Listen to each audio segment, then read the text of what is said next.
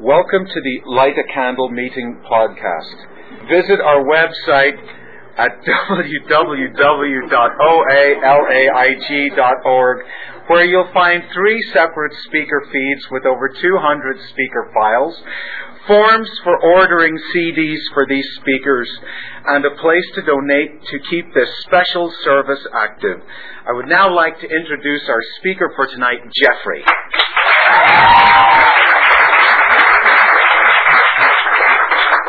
Hello, everyone. I'm Jeffrey, a compulsive overeater. Hi. For those of you who might be listening to this on the internet, whenever it is, it's uh, it's a Saturday night. It's the day before Valentine's Day. We're in Los Angeles. It was like 75 degrees today, sunny, beautiful, and uh, we're all here, and we get to participate in each other's recovery. So we're we're pretty lucky, actually, and I'm I'm grateful to be here. So thank you all very much. And uh, thank you very much for asking me to uh, step up and, and, fill in. I came to OA in September of 2006, and I weighed about 291 pounds, and I got abstinent on November 19th, and I've been abstinent since then, so a little over three years, and I weigh about 185 pounds now. So I've been um, hundred and some pounds, and and uh, that's that's where I am, and, and here I am, three a little over three years later, and still maintaining. It's pretty amazing. I brought some pictures that I'll pass around, and um, wow, it's always quite a quite a thing to see those pictures. I'll tell you.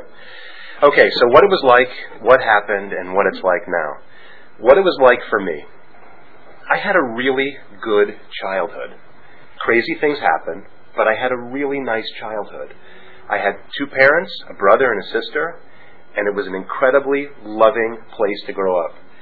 We were encouraged, we were supported, and we were loved. As I always think back on that time, I had really nothing but happy memories. And it's not that I blocked anything out. I've spoken to my brother and my sister about this. We have happy memories growing up. And yet, um, regardless, I was a fat kid growing up, and um, my brother to this day, he's a compulsive overeater, and he's big. My my my whole family, my entire family, we're all addicts of some sort. I did have a couple crazy things that happened growing up. My parents got separated when I was seven years old, and my father moved to Atlantic City. I spent a lot of time with my dad in Atlantic City on the weekends, and I had a ball. He lived at a motel called the Strand Motel, which um, which uh, later was bought by um, the Golden Nugget but that was like my home away from home and i knew all these people. And our the, the way that it worked and i just love this. I'm thinking about it. My dad passed away um, five years ago but um, used to go there on the weekends and then we would get ready for dinner. We would go he would get ready he would take a shower and i would go to the bar of this motel. And it was a really hopping place. It really was. And here i was at eight years old sitting at a bar ordering drinks for people at eight years old. And i felt comfortable doing it that was that was the that, that was how I was exposed. I was exposed to those kinds of people. I felt comfortable around those kinds of people, and I loved it. And I loved that time of my life. Is it right that an eight-year-old is ordering booze for a bunch of people that his dad didn't have money for? Probably not. But that's my story. That's my story, and I, and it brings back really great memories. So that was when I was like seven or eight, and I can remember up until that point, I was always I was always thin up until that point. And my parents got separated, and I remember, I can remember what I ate every day when I was with my dad grilled cheese, french fries, and a Coke. That's what I had every day. And I remember the pictures of me when I was nine years old, so 1979, and I was chubby. I was a chubby kid. And, um, yeah, I was a chubby kid. And I'll cut. I will cut uh, ahead a couple years, and I, I've shared this before. A lot of you know my story, but it, it's an important part of my story. It's a little uncomfortable, actually. But um, one of the other things that my uh, that my father did for me when I was 14 years old, when we were we spent a lot of summers in Florida. When I was 14, my birthday present was um, a hooker by the name of Mandy, and um, it was uh, at 14 years old. It was an amazing, amazing experience. um,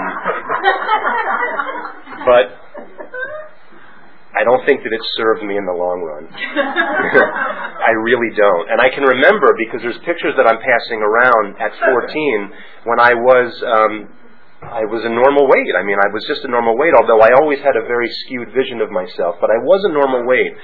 So I had this hooker at 14 years old, and um, great experience.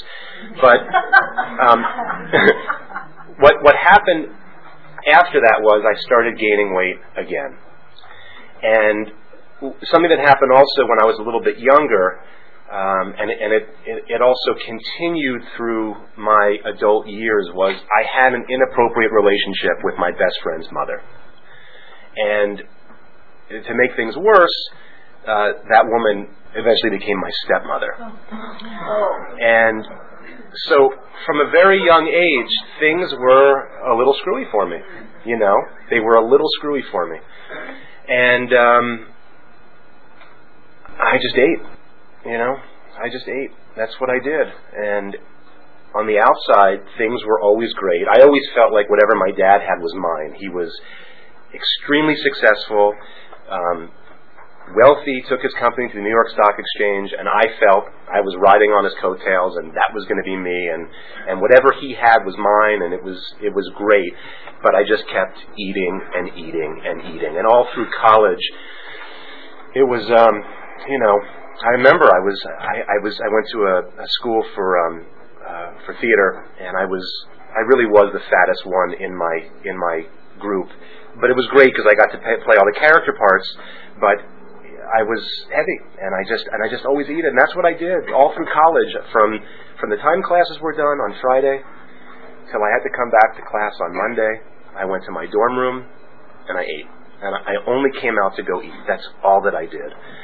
And I missed out on a lot of stuff. I missed out on so much stuff. I basically, oh, I would say yeah, there was about 10 years there that I lost, and it was from this disease of compulsive overeating. It was 10 years. And um, I'll never get it back. I'll never get it back. And that's okay. That's my story. Thinking about that time when I graduated college and um, I was didn't know how to take care of myself. I was living off of dad's money.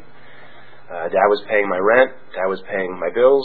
Um, never had to. Uh, the experience of having the hooker at 14 years old was really uh, skewed my thinking about what it is, what a relationship is, and uh, I never wanted. I, I I wanted so badly to be with someone, but I found it so difficult, so difficult to connect, and I always felt very. Um, I felt different from other people. I felt better than other people. I felt that I, I, I, felt that I was better than other. I was special and I was better than you. That's how I felt. And um, and the pounds just kept coming and coming and coming, and I just couldn't stop eating. And um, eventually, I don't know how it is for all of you, but you get to a point of just complete and utter hopelessness, and you can't get out of it. I mean, it's it's. I, I I suppose the other feeling would be like if you're so in debt, how the hell do you get out of debt? If you owe so much, how can just paying a little bit here and a, how how are you ever going to get out of it? And so, I went on diets before. I went on a lot of diets, and I lost weight, and I always gained the weight back. And um, I guess I can. I'll, I'll, I'll I'll jump around a little bit, but um, I was living out in Los Angeles, and I, I just have to say this: when I turned 30 in New York City, it was one of the worst days of my life, and it wasn't so much because I was turning 30; it was because my 20s were gone, and I did nothing, nothing, nothing. When I lived in LA, I basically was at the beach from Thursday to Sunday. That's what I did. I was making enough money doing what I was doing, but I wasted 10 years of my life. And when I turned 30, I was absolutely miserable. I was fat, I was alone, and I was celebrating with my family, and it just didn't feel good. Nothing felt good. And um, I actually moved out to LA. I'm going to cut up a little bit here. I, I moved out to LA, back to LA, and I think it was 2002. And um, I felt really good. I had dieted down to about 213 pounds from about 200. 50 or 60, I don't know. And uh, I had a friend who was in AA, and he goes to the he went to the meetings in the valley. And um, when I moved out here, he said, he, he, and, and the meetings in the valley, uh, when he went in, right before him, he thought it was an OA meeting because the people that were going in, he saw them going in fat, and over the months, a lot of them were coming out thin. So then he found out that it was it was OA. And when I got out here, he said, he said, why don't you um, check out an OA meeting? And I just said, what's OA? I never heard of OA. And he said, it's Overeaters Anonymous. And I'm like, yeah, I'll check it out. I'm feeling pretty good. I'm 200. I was looking good. I said, yeah, I'll check it out. I'll go. So, um, so I went, and I hated it. Man, did I hate it. And I hated everybody in the rooms. I really, really believed that everybody in the rooms were losers. And, um, and I remember there was a woman who had a license plate, and I can still remember it, and the license plate was PWRLSS for powerless. And um, I thought that that was I thought it was disgusting. I, I did. I used that word, but I thought it was disgusting. I, I couldn't believe that somebody would advertise that they're powerless.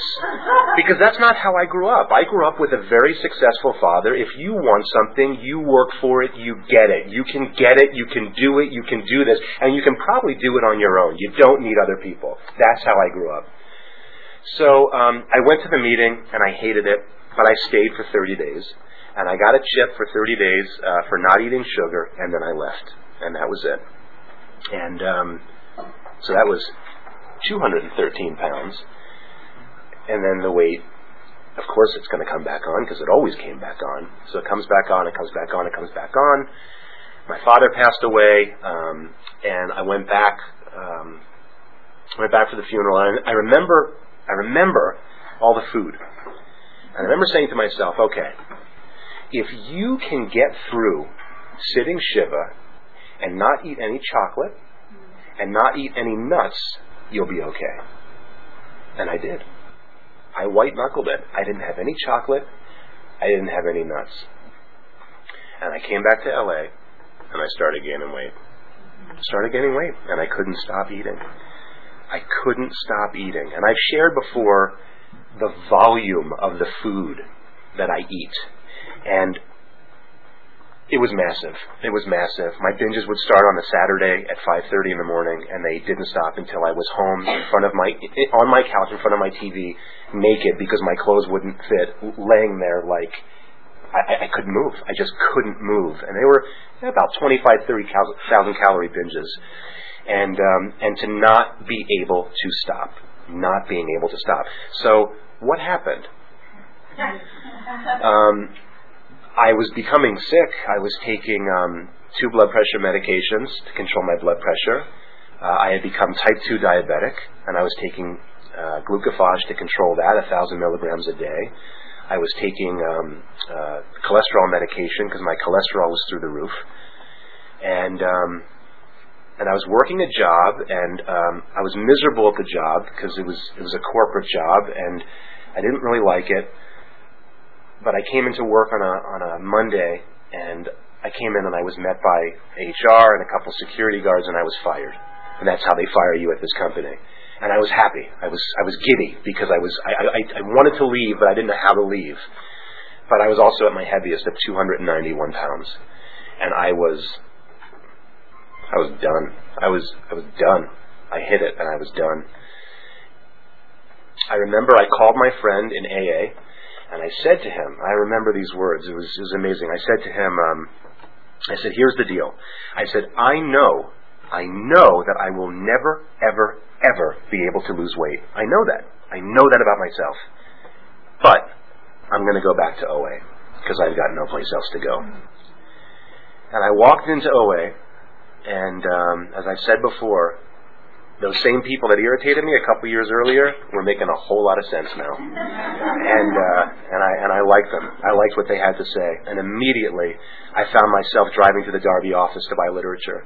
And I can remember the first time that I really sat down and started reading some of the literature, and I felt I, I was excited because I felt that's my story. I felt like somebody interviewed me and wrote down what I had said, and I love that.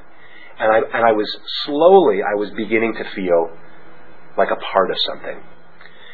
I got a sponsor. My my first sponsor was Scott, he passed away a couple of years ago. He was my first sponsor, and um, we started working the steps. And I was still binging. I was still binging while I was working the steps. And I've said this story before, but I got to say it again because it's how I got abstinent. So I was binging while I was working the steps, and I was a couple months into it, and I was invited to this food tasting party. And I, um, there was someone in program who, uh, who I, I really liked a lot, a woman who, who really had what I wanted not just program wise, but she, and I and I basically I asked her on a date basically, and I said, "Do you want to come with me to this food tasting party?" And she said, "Sure, I'll come with you." And I was like, "Great." And I said, "You know, it's a food tasting, so we'll go, we'll make the rounds, we'll have a nice dinner." She said, "Well, I will have eaten my dinner by then, but if you want to eat, feel free to eat." And I did. I thought she was a little crazy. I said, "You know, it, it's a food tasting party, but okay."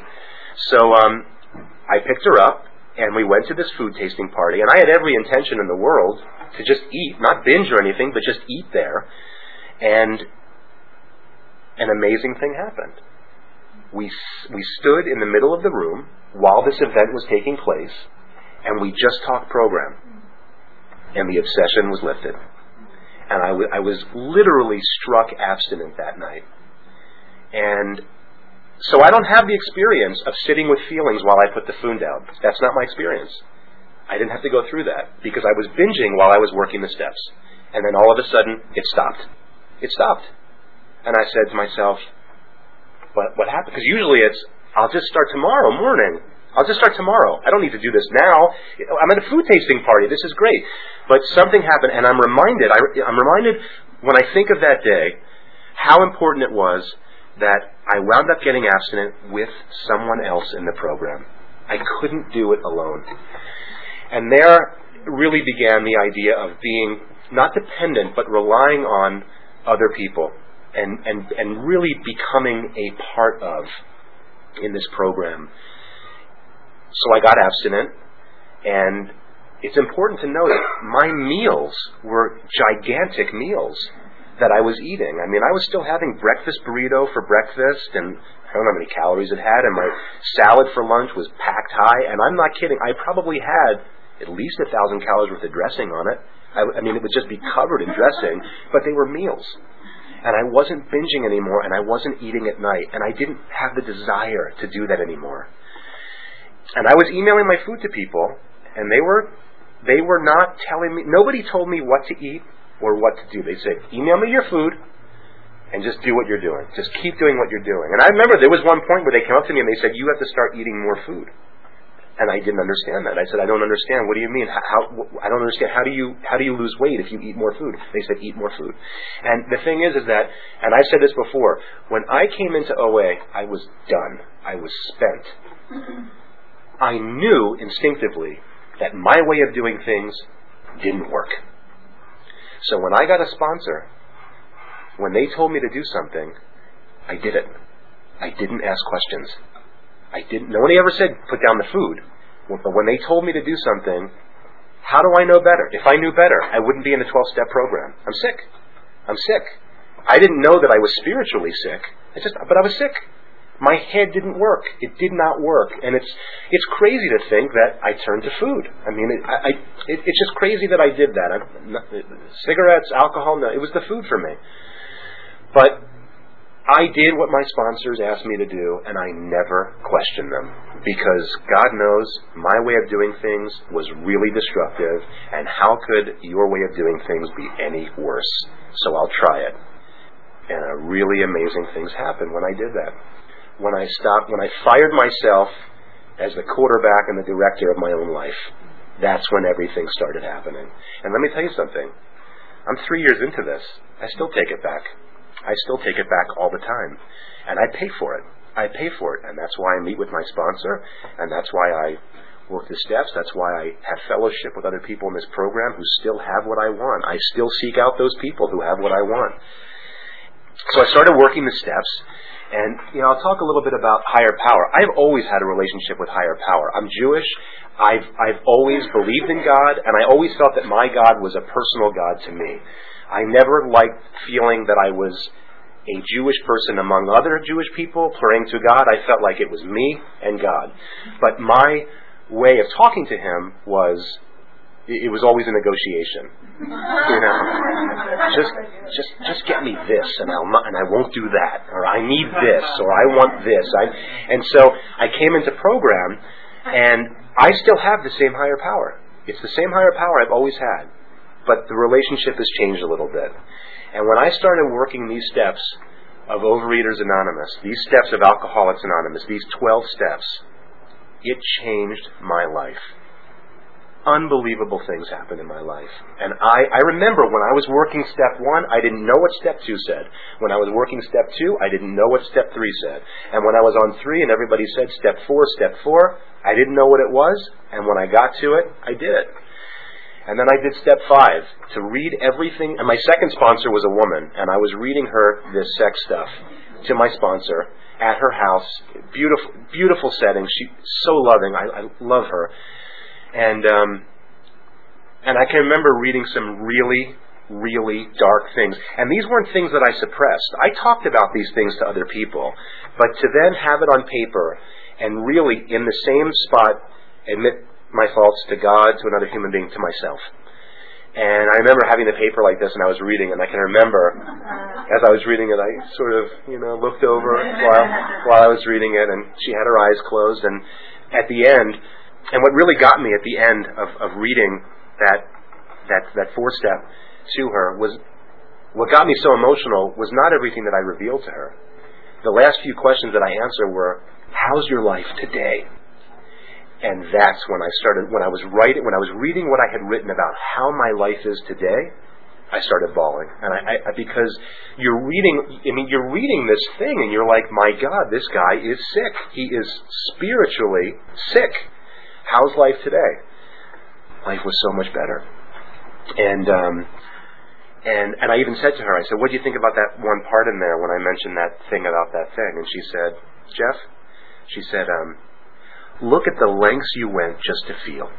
Look at what you had to do just to feel." Yeah, you know.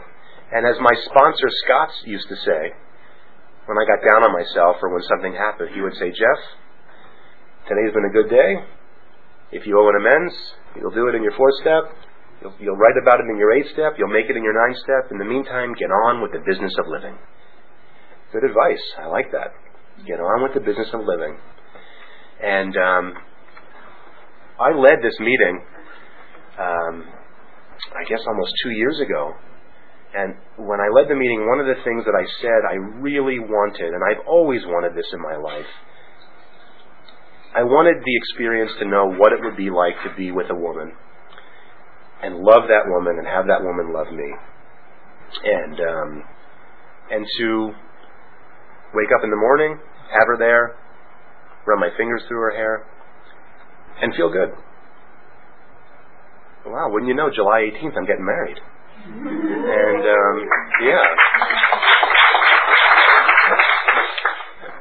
I never thought that. I thought it, but I didn't think that it would be possible for me. And I think that that is part of what they say when beyond your wildest dreams. And literally, beyond your wildest dreams means things that you cannot think about yet, that you don't know. And um, I will tell you that this program gives me great hope. I love the people in this program. I feel lucky to be in this program. And I feel um, uh, ten minutes, thank you. I feel I feel incredibly lucky to be in this program, and I feel I know that my Father is up in heaven. I believe in that. I, I, I know that He's up there, and I know that He's looking down, and He is laughing His ass off because He's getting to see me in a way that He never could be. And I, and I, and I do believe, I, I believe that when you die, all of your answer, all of the answer, all of the questions that you have are answered and life just sort of makes sense. And I feel like we get a little bit of a piece of that here. I feel like we get a we get a piece of um, serenity and peace, and things make sense. I'm lucky. I'm a lucky guy. I think everybody in here is lucky. I don't care what you're going through. I think we're all lucky. And I've said this before. I don't have all the money in the bank that I thought I'd have. I'm not driving the car that I thought I'd drive. I'm certainly marrying the woman that's for sure. Um, but I don't have a lot of the things in my life that I thought I would have. But I have everything that I need, and I'm taken care of. And I, I truly believe, and this isn't all the time, guys. This is, this is sometimes things get crazy, you know. But I truly believe that I will be taken care of. And I believe that I need to keep coming to meetings because the minute I skip a couple meetings, Jeff can do it, I can do it, I know I can do it, and I can't do it. I can't do it because my food gets bigger, and it's just it's fucking crazy. It's crazy. Going out to eat. I mean, I can do it. I can do it. Can't do it. And that's why I keep coming back, and that's why um, that's why I love this program. And I and I will say, welcome to the newcomer. You're in the right place. You are in the right place, and I hope you stay. I hope you stay for the miracle. I'm I'm, I'm a living miracle. Let me tell you, I am a living miracle. And I don't say that with ego. I say it because it's true. It's true, and there are many people in this room who are miracles. And I feel great. And I feel great, and I'm really happy to be here. And I, and I, I want to take some questions in the couple minutes that we have left. So thank you for letting me share.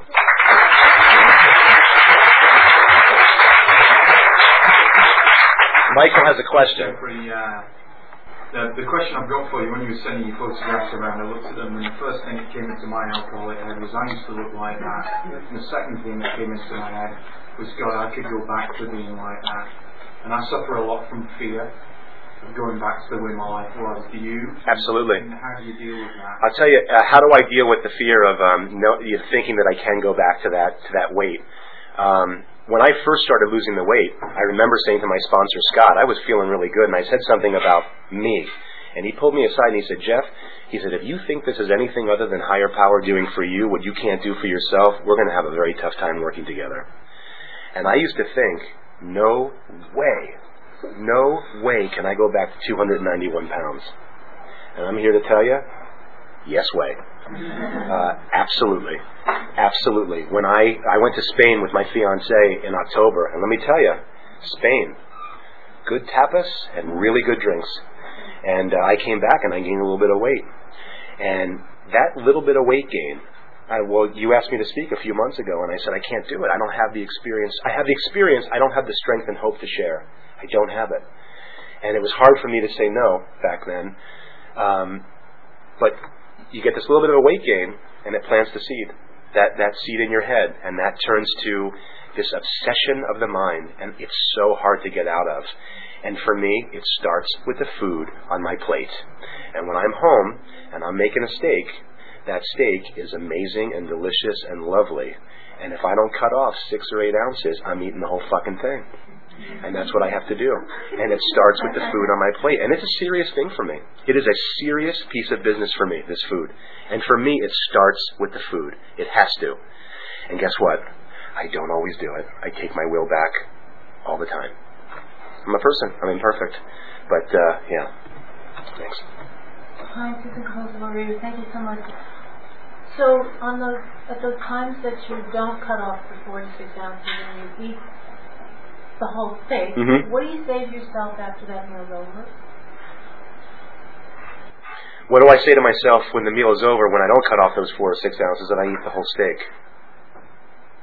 That's a good question. Um, sometimes I let it slide.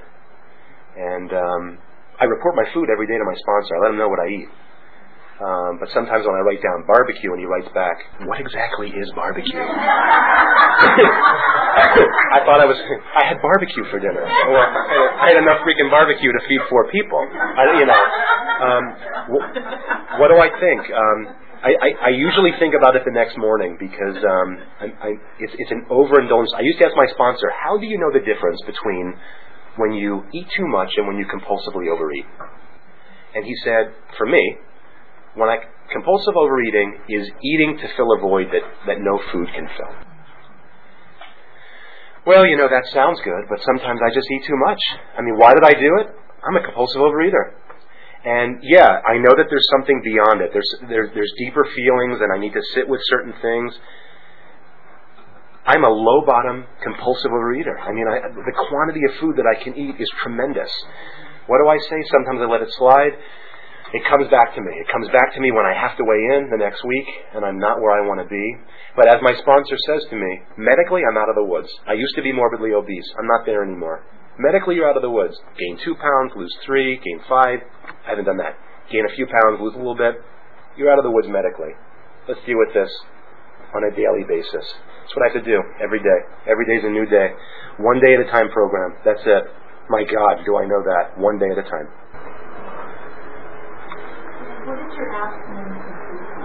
Okay. What's my abstinence and food plan? Do I have a how much time do I have left? Couple, couple of minutes. Uh, my first sponsor described abstinence to me this way. He said, Abstinence is a spiritual condition. It's about the kind of man that I want to become and the kind of man that higher power has always had in store for me. And your food plan is simply another tool that gets you there. In terms of what is my abstinence, it's three meals a day and up to two snacks, and I don't eat after dinner. Uh, I don't eat fast food. I don't eat sugar in terms of cakes and candies and pies. Trust me, I get plenty of sugar in ketchup. I get plenty of sugar in um, in my fruit, and I get plenty of sugar when I have a mai tai. It's all sweet. I know that it is. I don't go near the donuts and the things like that that were real big, big binge foods for me. And my food plan is um, it's eating sober. It's eating three meals a day, and, and that's a meal. And I also count calories. I keep it between 1,800 and 2,000 calories. And when I go over 2,000 calories, the weight goes up. And I've been told by my sponsor and other people in program that as I continue in this program, I will probably need less food. And I don't like that. But I will tell you one thing. Something that this program has done for me. The variety of food that I eat is so much greater and tastier and better for me than the shit that I used to shovel in my mouth. I can still, when I walk by a McDonald's and I smell that fat and that grease, I salivate. It takes me to that place, and I want it. I want it. I don't eat that stuff. I can have a hamburger. I just want to say this. I can eat a cheeseburger at Father's office that has ten times the amount of calories in it that the cheeseburger at McDonald's has, but I can't eat the McDonald's cheeseburger because that's where I used to binge.